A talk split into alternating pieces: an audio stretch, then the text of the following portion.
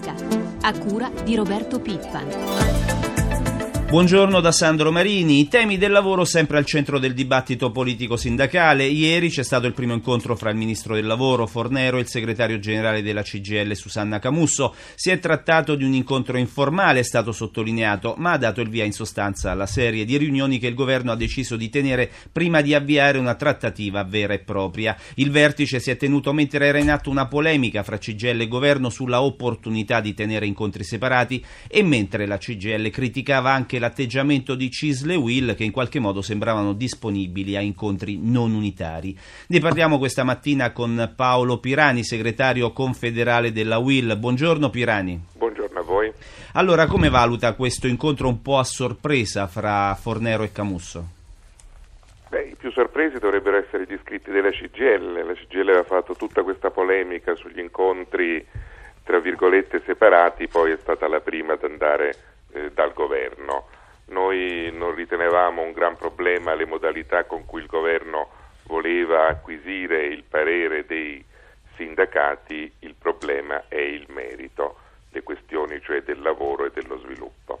La prossima settimana sarete convocati voi e la CISL separatamente, a questo punto voi ci andrete, non avrete problemi a recarvi a incontrare il ministro? Non le avevamo prima e non le abbiamo neanche adesso, ripeto, il problema è se il governo vuol fare un accordo con i sindacati oppure no e seguire o meno la strada che è stata seguita sulla questione delle pensioni che noi giudichiamo negativamente. Quali saranno le vostre richieste? Il problema principale è la crescita e il rischio di perdere posti di lavoro. Abbiamo purtroppo tutte le avvisaglie, rischiamo una recessione assieme a un'inflazione. Vi è quindi un problema grave che riguarda la crescita nel nostro paese, riguarda anche la tenuta dei redditi delle persone. Di articolo 18 se ne dovrebbe parlare alla fine del confronto. Qual è la vostra posizione? Siete disposti a trattare una modifica? Speriamo che non se ne parli, ci pare un falso problema. In Italia sono circa 1000 le cause ogni anno relativamente alla questione del reintegro, mentre abbiamo mediamente una perdita oggi di 300.000 posti di lavoro e oltre 500.000 ore di cassa integrazione. Quelli sono i numeri importanti. La possibilità di licenziare i lavoratori senza motivo e senza giusta causa, francamente ci pare una cosa che non sta nel tavolo del confronto. Ieri l'Istat ha comunicato i dati sulla cassa integrazione che a dicembre ha registrato un forte calo, anche l'intero 2011 ha registrato una diminuzione delle ore di cassa integrazione rispetto al 2010. La situazione sta migliorando secondo voi?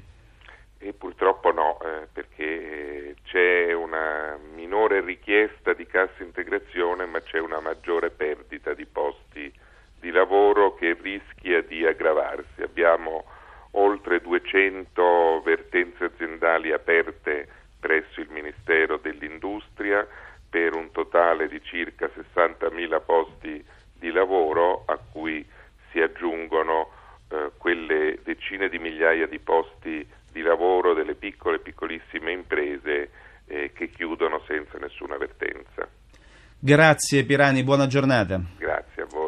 L'esecutivo al lavoro anche sul corposo capitolo delle liberalizzazioni, non solo taxi e farmacie, ma anche il mercato dei carburanti e del gas, con un organismo unico di vendita all'ingrosso che aggiri lo strapotere delle compagnie petrolifere. E poi servizi pubblici locali, le licenze degli edicolanti, gli ordini professionali e gli incentivi alle imprese che verranno ridotti da 90 a 3 tipologie. Luigi Massi ne ha parlato con l'economista Fabio Verna. Professore, non è una novità, ogni volta che si tenta di liberalizzare settori e professioni in Italia scoppiano le polemiche. In questo, va detto, il governo tecnico Monti sta incontrando le stesse difficoltà che hanno incontrato i governi politici, diciamo così, negli anni passati. Perché, secondo lei? Noi cittadini italiani parliamo di casta e pensiamo sempre soltanto ai parlamentari, che sicuramente sono una casta, ma vi sono molte caste, molte lobby, molte categorie che difendono i loro diritti precostituiti a dare quest'anno di un'apertura al mercato, per cui è probabile che ogni governo che avremo troverà delle resistenze. Se vogliamo essere europei,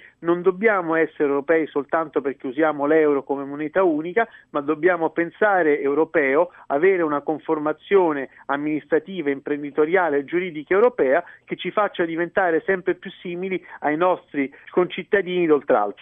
Lei concretamente da dove inizierebbe e soprattutto cosa non possiamo non fare se vogliamo superare l'esame di Bruxelles? Le grandi liberalizzazioni toccano i grandi gruppi economici. Per arrivare ad affrontare i grandi temi dobbiamo iniziare passo passo dalle piccole liberalizzazioni. La battaglia dei taxi o delle farmacie che ha iniziato il governo Monti può essere il primo spunto per arrivare poi ad abrogare taluni ordini professionali che invece di creare opportunità di lavoro in realtà ingessano il mercato non consentendo l'accesso a giovani meritevoli che magari non riescono a far parte di categorie perché provengono da un altro o ceto sociale o un'altra formazione, per cui sono più distanti da certi centri, non voglio dire di potere, ma comunque di influenza. Voltiamo pagina. Il ministro dello sviluppo economico Corrado Passera ha convocato il prossimo 10 gennaio i sindacati per fare il punto su Fincantieri.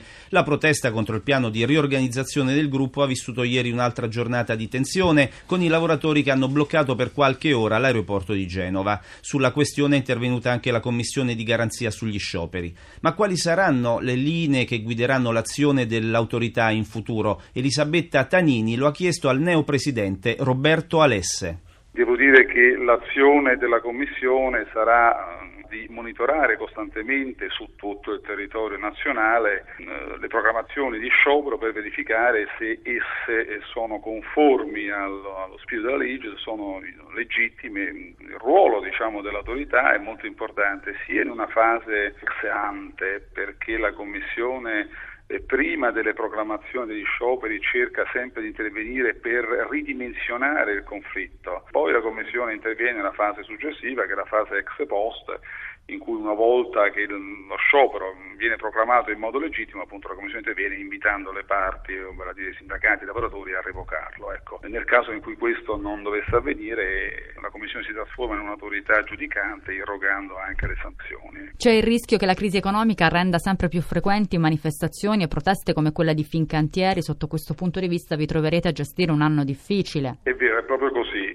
Certamente la crisi economica, se dovesse cuirsi, immagino che comporterà una crescita esponenziale non solo dei conflitti collettivi di lavoro ma delle proclamazioni di sciopero, e cercheremo di dialogare il più possibile con le parti sociali per comprendere fino in fondo le ragioni del malessere. Presidente, si parla molto in questi giorni dei costi della politica. Dal rapporto Giovannini risulta che negli altri paesi non esiste una commissione di garanzia sugli scioperi. Perché invece secondo lei in Italia è necessaria? Secondo me, lo dico senza fare polemiche, secondo me la commissione Giovannini non ha accolto nell'essenza proprio la specificità del ruolo e delle funzioni della commissione di garanzia. Lei non crede che sia però necessario un taglio dei costi della politica, visti i sacrifici a cui sono chiamati gli italiani? È doveroso, assolutamente. Occorre procedere senza indugi ad un processo di razionalizzazione delle competenze e degli apparati, tenendo a mente l'obiettivo fondamentale che è proprio quello di salvare l'organicità dell'ordinamento giuridico italiano.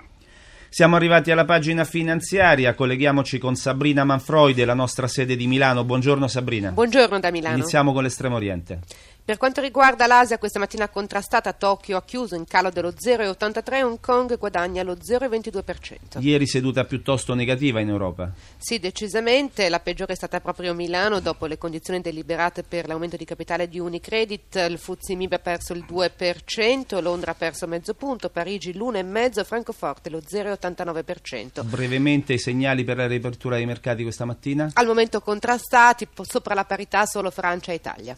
Grazie a Sabrina Manfroi. L'Economia in tasca termina qui. Assistenza al programma di Maria Grazia Santo da Sandro Marini. Grazie per l'ascolto e la linea torna ora Prima di tutto.